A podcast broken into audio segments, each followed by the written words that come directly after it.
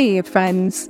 So, before we jump into today's episode, I want to address something real quick.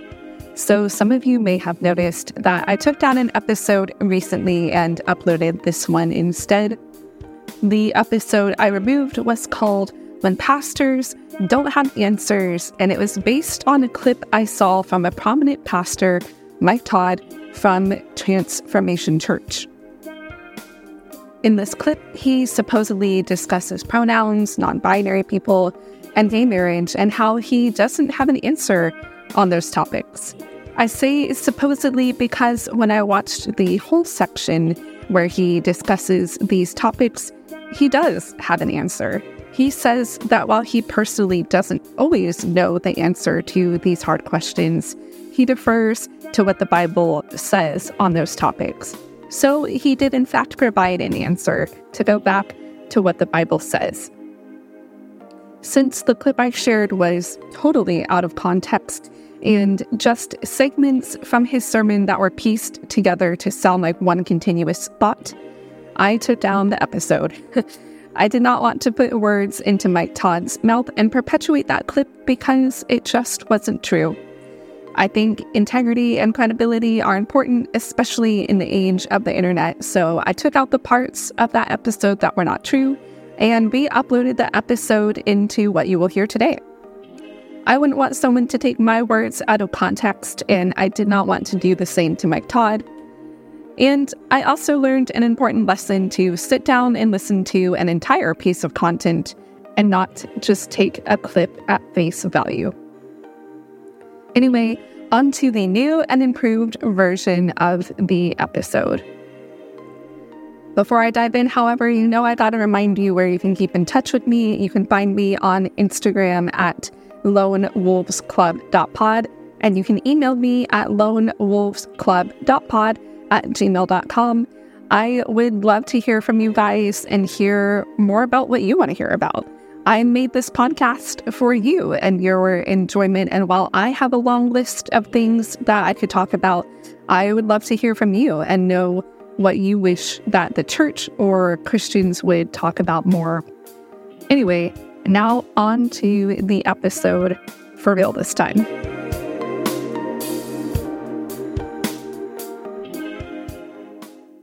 I know I am headed for troubled waters by bringing up the LGBTQ plus community because it is a very heated but also nuanced conversation.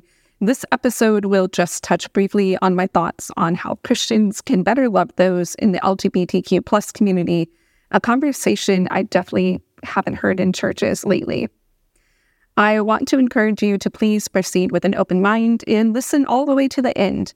I'm not saying that because I want more clicks or engagement. I'm just a tiny podcast with only 150 listeners, which I'm very thankful for, but I'm not worried about racking up followers. I just want to share my thoughts. And if you listen until the end, you will get the whole picture of what I'm trying to say. All right, my friends, we need to talk. we need to talk, fellow Christians, because I have heard a lot of chatter, both in person and on the internet, regarding how we as Christians should handle the pronoun debate, the LGBTQ plus community, non-binary people, gay marriage, etc. And to be honest, a lot of the chatter I've heard has not been positive. I have heard about people who have come out as gay and been asked to stop serving at their church. I have heard about gay people who would take hot showers to get used to the idea of hell since they were told that's where they would be going. And I have heard of gay people who came out to their friends only for their friends to stop talking to them. And as a Christian, all of this really saddens me because all of the people I mentioned in these true stories love God and were a faithful part of their church. And rather than finding acceptance, compassion, grace, and love in the one place that they should find those things, they were shunned. It also saddens me because if someone believes in God, then they are part of the family of believers. They are considered a child in the family of God, and so they are brothers and sisters to those who also believe in God. And it pains me to see that rather than being accepted by their brothers and sisters in Christ, many gay Christians are made to feel unwelcome. They are asked to leave, to stop serving, to not share about their re- relationship, to hide a huge part of their identity. And beyond being a part of the family of God, they are also a child of God in His creation, regardless. And I do not understand why choosing to love someone of the same gender would be such a heinous thing that gay Christians are made to feel unwelcome inside the church. Because I think the church can learn a lot by inviting people in the LGBTQ plus community to share their stories, because many in that community do still believe in God, contrary to what society shows. For example, I follow a popular YouTuber who does makeup reviews he is a gay man named Manny, and he has almost 5 million followers on YouTube. Quite the platform. He openly talks about how he was raised Mormon, still believes in God, prays every night, and knows that he is a child of God. But I would argue that if you ask him how welcomed he feels by the church as a whole, you might hear a different story. And he has shared from time to time DMs he has gotten from fellow Christians that are less than kind. Let's say that. Another person I follow on social media is Jonathan Van Ness, one of the hosts of the popular Netflix show Queer Eye. I remember in season one, they were making over people in the South. And so they ended up talking a lot about religion because in the South, we tend to hold on to strong conservative beliefs, both in politics and religion. So it naturally came up when a bunch of straight religious men and women were being made over by a bunch of gay men. And so Jonathan said in one interview that he knows that God loves him, but he doesn't know if the church loves him. Those are just a few prominent examples of gay men who believe in God and are not afraid to talk about that to their audience. But I would argue that if they walked into a church just as they are, wearing makeup, dresses, high heels, etc., they would not be accepted for who they are. Or if they even just, you know, shared that they were gay, you know, they didn't have to dress a certain way or act a certain way, but if they just, you know, talked about their partner the way that straight people talk about their partners, I reckon they wouldn't feel as welcomed after that. And I think that's because while many churches in America do not openly hate gay people, some churches do. And sadly, those churches get more attention from the media than the ones that don't hate gay people. It's called outrage media, and it's the idea that things which cause an outrage perform better on the news, on social media, on talk shows, etc. That's why the news seems to just be you know, a downer and just full of a lot of angry people. Um, because, you know, outrage is a very addictive emotion. It draws people in. So that's why, sadly, a lot of churches who hate gay people and make that their platform end up getting more attention than normal loving churches do. But anyway, I feel like by and large, the church has not done enough, in my opinion, to make people in the LGBTQ plus community, to make people who do not identify with either gender feel welcome. Because while there are some churches that are open and affirming, meaning they welcome gay men and women and have gay men and women serve in leadership roles or even preach as pastors, ministers, whatever you call them, there mm-hmm. are many churches that are not open and affirming, which is a shame because I think it would do the church a lot of good to learn from men and women who are commonly not welcomed by the church, but still choose to love God anyway, because that is a powerful story. That shows that they love God just because they love God, and whether people accept them or not is not going to change that love. And not only are many churches not open and affirming, many are not even open about the fact that LGBTQ plus members are welcome there. I know what you're thinking. Many churches have signs outside that say, all are welcome, or come as you are, or no perfect people allowed. Many churches will have mission statements like, we're imperfect people pursuing a perfect God. So, of course, when you hear statements like that, it's easy to see that this particular church is welcoming of everyone, right? But the problem is members of the LGBTQ plus community or those who are non-binary have felt so unwelcome by some churches or Christians. And like we talked about, sadly, those churches seem to be louder than normal loving churches, that they feel like the church does not accept them, even if the church does have signs everywhere that say things like, all are welcome.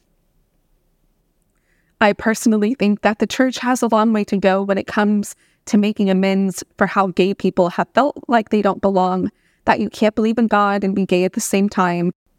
And just a simple start would be for pastors to throw out statements like, if you are a member of the LGBTQ plus community, we as a church want to let you know that you belong here. You are a child of God and you're loved and accepted just as you are. For example, I was at an Easter service earlier this year, and the pastor was preaching about how all are loved and accepted no matter who you are, what you've done, where you've been, etc. You know, that kind of sermon.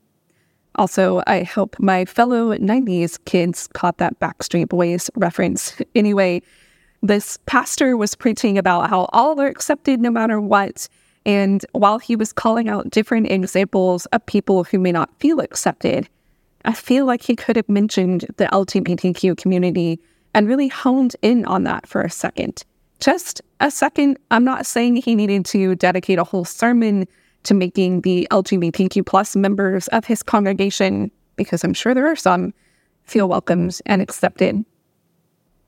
I'm just saying that if more pastors slipped in mentioning the LGBTQ community when they talk about how all are welcomed, loved, accepted, how the gospel is for all, the church is for all, God's love is for all, then more members of the LGBTQ community may start to feel truly accepted. You know, the funny thing is, so many Christians get bogged down on what to do with the LGBTQ community what to do with non binary folks, what to do about gay marriage. And really, I think the answer is simple it's to love and really love, not in a general, all are welcome way, but to love in a specific, meaningful way. You know, the way all of us want to be loved and accepted.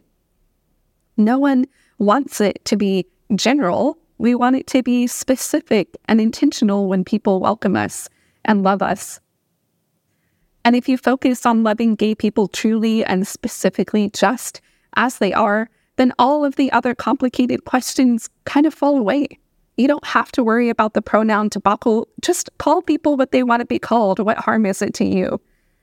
You don't even have to think that hard about gay marriage. You can just say that if that's someone's choice, it doesn't make you love them any less. Because gay marriage is already here, at least in America, and it's been here for a while. So, really, why are we still debating this and worrying so much what we should think about it? I think a lot of Christians and churches can be set free by this line of thinking to love first, specifically and intentionally. Another thing I want to add is that I have a friend who is trans at first, we lived together as roommates for a few years. We've since moved on with our lives, but we still remain friends. He actually lives right around the corner from me, so he hangs out with me at least once a week or more. And my trans friend accepts me just the way I am. He accepts that I believe in God, even though he doesn't. And that's the beauty of choosing to love first. He doesn't ask me why I believe in a made up God, why I follow the teachings from an ancient book, why I believe weird stories about arks and flights and made up stuff like that. He just accepts me for me. Imagine that. So, you know, I don't think Christians need to tie themselves into knots asking a bunch of questions about what to do about the pronoun debacle, what to do about gay marriage, what to do about non binary people because I know that me being a Christian does not affect my trans friend at all. He doesn't twist himself into knots agonizing over the fact that I believe in God. He doesn't make it his mission to get me to not believe in God. He doesn't tell me that he dislikes my lifestyle. Because, you know, my beliefs are personal to me and affect only me. And the same thing goes for him being trans. It does not affect me in the slightest that he chose to be trans. It's not for me to understand the ins and outs for his decision about being trans and choosing the pronouns he's chosen. I think a lot of Christians would really free themselves if they adopted this attitude because they would not be bogged down by things that don't really concern them. Because choosing to love someone without needing to understand everything about them and their personal decisions is the very definition of love. You don't have to understand someone to love them completely. You know, so many Christians want to ask all of these questions and try to understand all these details. And I feel like really you can just keep it simple and just choose to love first and intentionally and specifically. I mean, think about your best friend or your significant other. I reckon you started liking each other when you were strangers, pretty much. I mean, I told my husband after two months of dating him that I loved him, and we were still very much strangers after those two months. But I loved him without fully understanding him, and I will never fully understand him anyway, because he is his own person on his own journey through this world. And although we share this journey, he is still making his way through the world just as I have to make my own way through the world. Of course, our journeys overlap and intertwine, but I still have my own life to live, just as he has his. So, all of that to say is that I think if we as Christians lead with love and realize that it isn't for us to understand all the ins and outs of someone's personal journey, especially if that journey concerns their sexuality, then we will be more free. And while it's true that the Bible does admonish homosexuality, and I do acknowledge that, it also doesn't say to make that any of our business. In fact, quite often in the Bible, we are told to mind our own business. And here is an example I think of when I feel like I personally am getting too hung up on what someone else is doing with their life. The choices they're making, how they're living their life, because I'm human and not perfect. So, of course, I judge people sometimes for their lifestyle or get too invested in the choices that they are making. However, I always come back to this idea when I'm standing before God on Judgment Day, giving an account for my life. I don't think God is going to ask about anyone else but me. He's not going to ask me about my trans friend and why I didn't stop them from getting surgery. He isn't going to ask me why, when a friend came out to me, I didn't tell him that being gay is a sin and that he should repent. I think God is just going to ask me about me. In fact, in the Bible, it says in Revelation chapter 20, verse 12, And I saw the dead, great and small, standing before the throne, and books were opened. And then another book was opened, which is the book of life. And the dead were judged by what was written in the books according to what they had done. I did a deep dive into that verse, and when it describes the dead, it means both the unbelievers and believers. So we as believers are also judged for what we do on earth. And again, I would argue that when God judges us and our deeds, He just judges us alone. I don't think anyone else is going to stand by my side before God when He speaks with me. I think I alone will have to account for my deeds, what I did and didn't do in my lifetime. Because in Ephesians chapter 2, verse 10, it says this For we are God's handiwork, created in Christ Jesus to do good works, which God prepared in advance for us to do.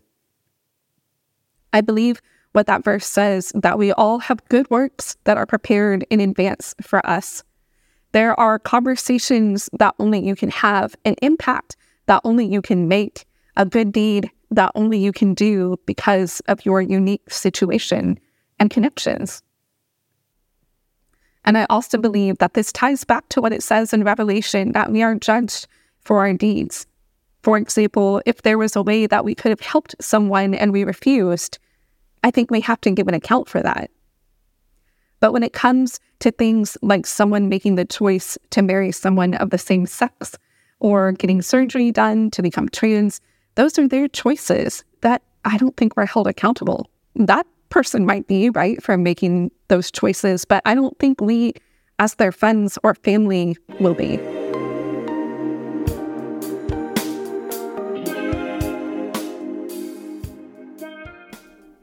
And I say all of this because, again, I think some Christians get so concerned with the choices that other people make that they act like they personally will be held accountable and affected by those choices.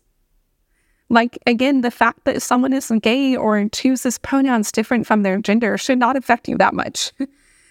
I think that's why Jesus was recorded so many times in the Bible as admonishing us for judging others for looking at the speck in our brother's eye and not the plank in ours, for focusing on other people's lives and not our own. I mean, we all know the passage in the Bible about the woman who was caught in adultery. And when she was brought before Jesus, he didn't look at the crowd of people and say, Good job. Way to go for exposing her sin and bringing it before me.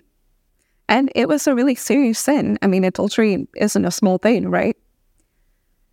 Instead, in John chapter 8, verse 7, it says, He that is without sin among you, let him cast the first stone at her. And later, Jesus calls the crowd accusers. It says in John 8, verses 10 through 11, Then Jesus stood up again and said to the woman, Where are your accusers? Didn't even one of them condemn you? No, Lord, she said. And Jesus said, Neither do I. Go and sin no more. So here we clearly see that Jesus didn't condone the crowd and how they were trying to act as the moral police of the world. Instead, he challenged them to examine themselves. And I want to touch on that really quickly. The problem with Christians being the moral police of the world is that I feel like a lot of Christians think that they need to tell other people what's what. You know, they need to tell people what's right or wrong. They need to impose their worldview onto their non believing friends. And the problem with that is when you try to come against your non believing friend and try to call out their sin or speak the truth in love, they don't share the same worldview as you. Right? I see a lot of Christians who argue about the pronoun debate and say that we shouldn't call people their preferred pronouns because we need to speak the truth in love. And if they are a biological man, then we need to call them a he and disregard their pronouns. But again, if your coworker or friend or whoever you're having that issue with doesn't believe in God and you're trying to speak the truth in love to them, I think that's ineffective because that verse to speak the truth in love comes from Ephesians chapter 4, verse 15. And I feel like it's something that Christians hide behind when it comes to interacting with non believers, especially those in the LGBTQ plus community or those who are non binary. So I've mentioned before that I follow a popular Instagram account called Christians Who Curse Sometimes. And the owner of that account will use their platform to have important discussions about things like pronouns. And he'll ask people for both sides. He'll per- present both sides of the argument. And he will, you know, share anonymously what people say um, on either side of the argument. And so recently he did ask his audience, which I think he has like 230,000 followers, so quite a lot.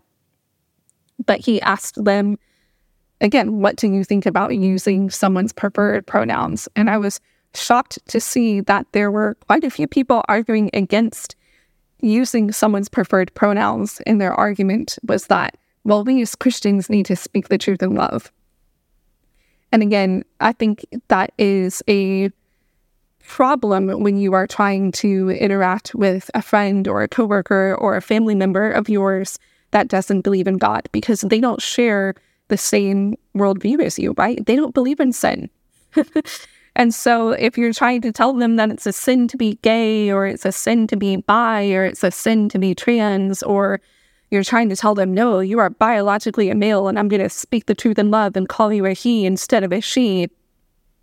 I would argue that's all ineffective because they don't believe in God, right? They don't have the Christian worldview. They don't follow the teachings of the Bible. So I think you're just going to alienate and ostracize that person and, you know, maybe shut down the friendship that you have with them. And I would argue for the other side for saying you're dealing with a fellow Christian friend, right? Because the thing about that verse, to speak the truth in love, Paul was writing to the church in Ephesus, and they had a particular problem within that community. I can't remember it right now off the top of my head, but they were facing a particular problem in that community. So they reached out to Paul, their spiritual leader and advisor, for advice. And so he comes back with that advice to speak the truth in love, but he was talking within a Christian community. He was advising Christians to speak the truth in love to each other, to other believers, other followers of Christ, not to the Gentile, not to non-believers, not to the Romans, not to, you know, other people in their society around them that didn't believe in God. He was just talking to that Christian community. And I think a lot of Christians have that problem of taking a Christian worldview and trying to interject it into other people's lives, other people who don't believe in God, right? And that's where we can, you know, sow discord or we can sow division between ourselves and our non believing friends because we try to impose their worldview or our worldview onto them, rather. Kind of like what I was talking about with my trans friend, he doesn't try to impose his worldview on me. He doesn't try to convince me to like go to a drag brunch he doesn't try to argue with me about the validity of the Bible and if it's true or not. He just lets me be me, just like I let him be him. We don't try to impose our worldviews on each other. And I would argue that as a Christian, you have more of an impact on non believers when you sit back and don't try to shove your religion or shove your worldview down their throat, right? And just to argue the other side, if you are a Christian and your fellow Christian friend or roommate or family member comes to you, coworker, and they tell you that they're gay or they tell you that they feel like they don't identify with the pronouns that they normally have, that they, you know, biologically are, I would argue that you need to tackle that on a case by case basis because I feel like it depends on the attitude of your friend when they come to you and tell you these things. It depends on their attitude when they come to you and tell you that they're gay. It depends on their attitude when they come to you and tell you that they don't feel like they align with their pronouns anymore. And this is why I think you need to factor in the attitude that they have. I feel like most people, when they come to you with something, they've already wrestled with it, you know? Particularly I've heard from people who are gay um, that it, it is a very hard thing to acknowledge. I would argue for a lot of gay people that it's not an easy part of yourself to acknowledge that they have wrestled with this for years, right? Some people for their whole lifetime. Every person is different, right? And of course, like I can't speak for gay people, but just from what I've heard, they have some of them have wrestled with this for maybe their entire life. Some of them, it might be a new thing, but I feel like there's always a degree of wrestling. It's not an easy thing to admit. It's not an easy part of your personality to acknowledge. And so I feel like when your friend comes to you and comes out to you as gay, or they tell you they feel like they don't align with their pronouns anymore, I feel like they have already wrestled with that on their own. They're just kind of telling you friend to friend. And so I feel like, again, if you come against them and try to speak the truth in love and tell them that they're wrong, tell them that they're falling into sin, tell them that you're praying for them in like a passive aggressive way, then I would argue that you could cause a rift in that friendship. Now, it's another thing if they're coming to you and they're asking for advice then I think you're free to give it, right? If they come to you and they're like, hey, I'm really wrestling with thoughts and feelings about being gay. Can you help me process this? Can you pray for me? Can you, you know, maybe like dive into the word with me? Then, yeah, of course, you're free to do that because they asked. But I feel like if they don't ask and you just impose your thoughts and feelings onto them, again, you might damage that friendship. So I would just proceed with caution and kind of handle it on a case by case basis. Again, taking the attitude of your friend. If they're showing any signs of doubt or confusion or whatever, then you can address that. But if they're coming to you and they seem sure and they're just telling you friend to friend, then I think, again, you would have more of an impact on them by just listening to them, by leading with love and hearing them out. All right. Speaking of leading with love and accepting people as they are, meeting people where they are, I want to share a passage of the Bible that I feel like a lot of us forget, but it's a powerful example of the compassion and acceptance of Christ. So, this passage is about Zacchaeus. Most may remember him as the man who was too short to see Jesus when he sat down to preach to the crowds. So Zacchaeus climbed up a tree to have a better view. So, for a reminder, the passage is from Luke chapter 19, verses 1 through 10, and it goes like this Jesus entered Jericho and was passing through. A man was there by the name of Zacchaeus. He was a chief tax collector and was very wealthy. He wanted to see who Jesus was, but because he was short, he could not see over the crowd. So he ran ahead and climbed a fig tree to see him, since Jesus was coming by that way. When Jesus reached the spot where the fig tree was, he looked up and said to him, Zacchaeus, come down immediately. I must stay at your house today. So Zacchaeus came down at once and welcomed Jesus gladly into his home. All the people saw this and began to mutter amongst themselves, He is gone to be the guest of a sinner.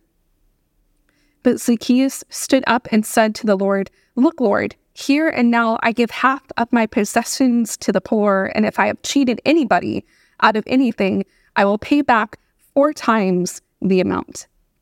And Jesus said to him, Today salvation has come to this house because this man too is a son of Abraham.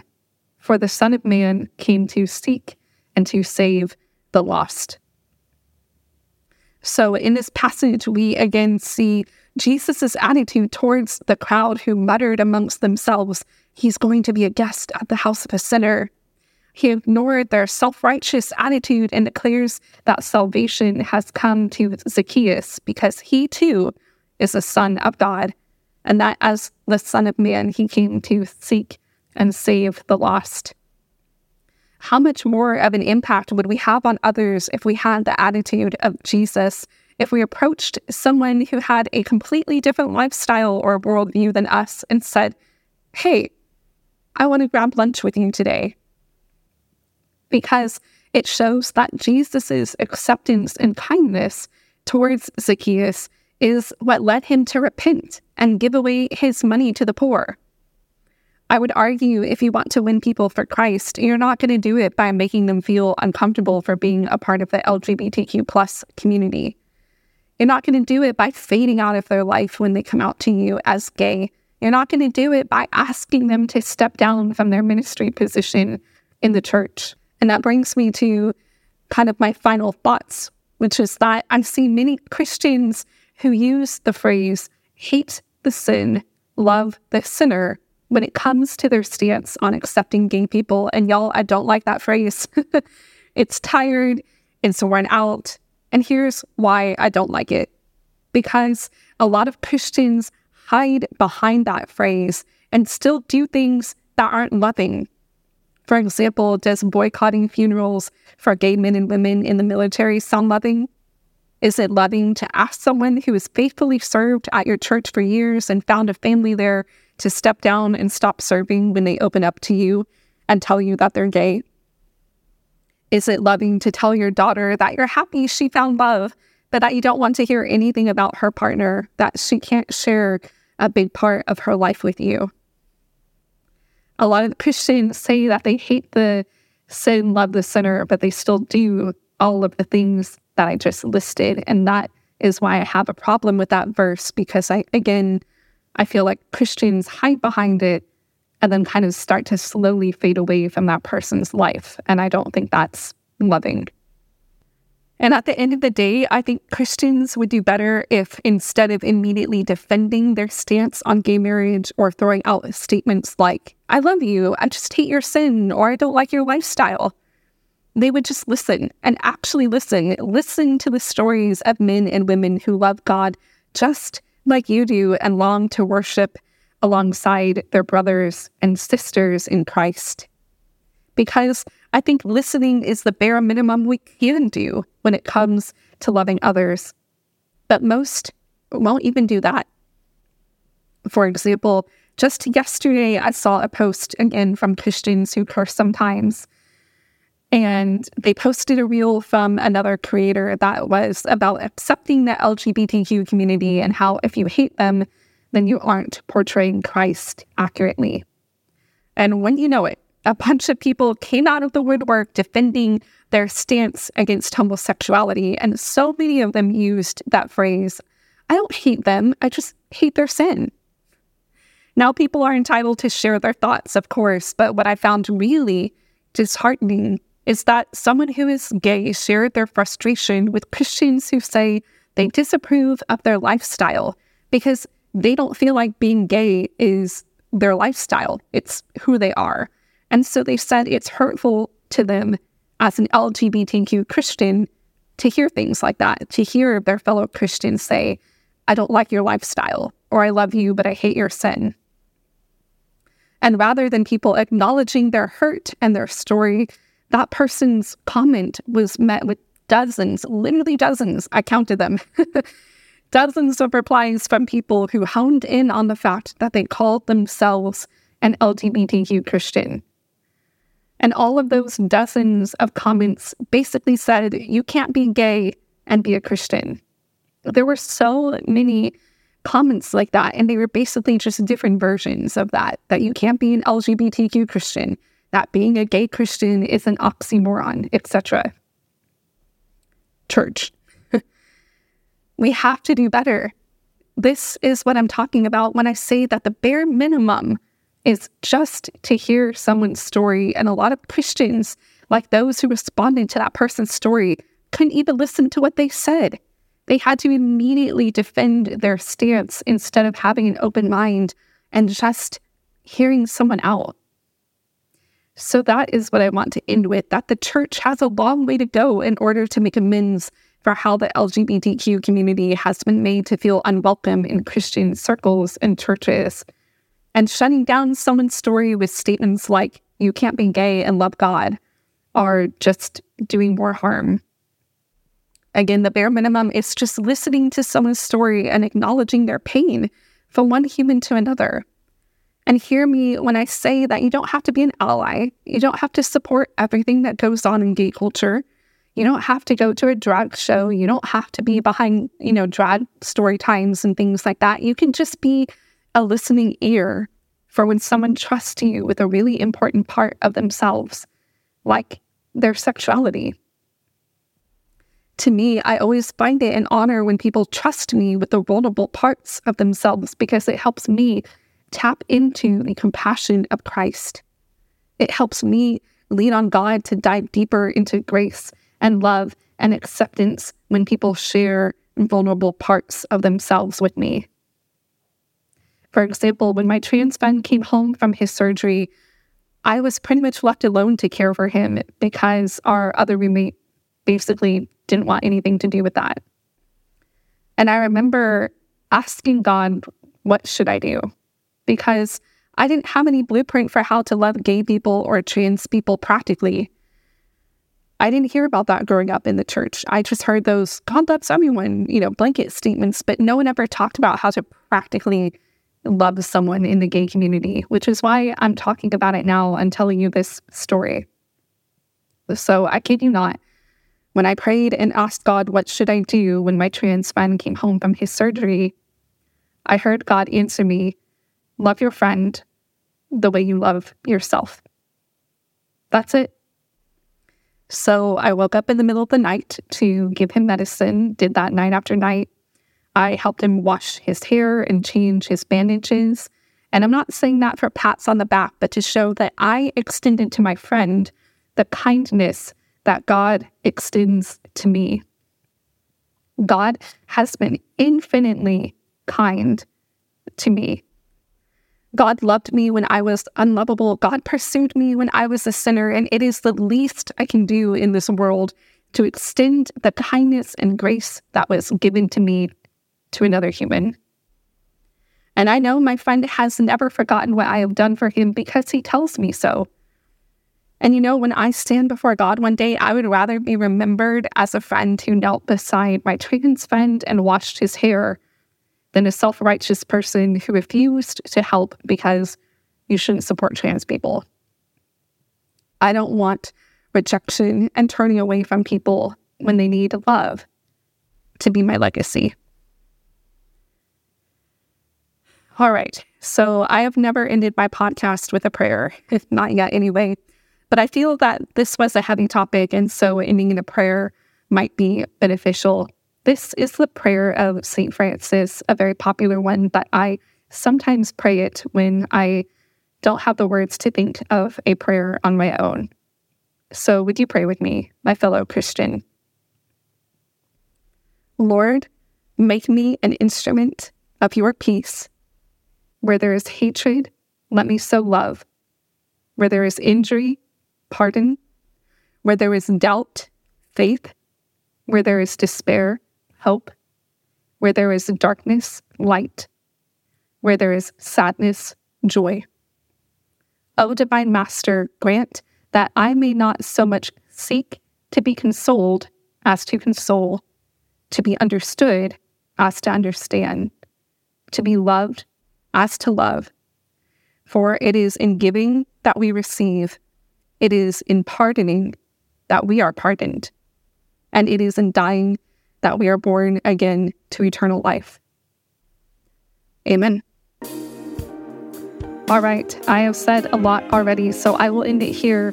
I would also love to hear your thoughts because I know this is a very heavy, very nuanced topic. So, again, feel free to email me, DM me to keep the conversation going.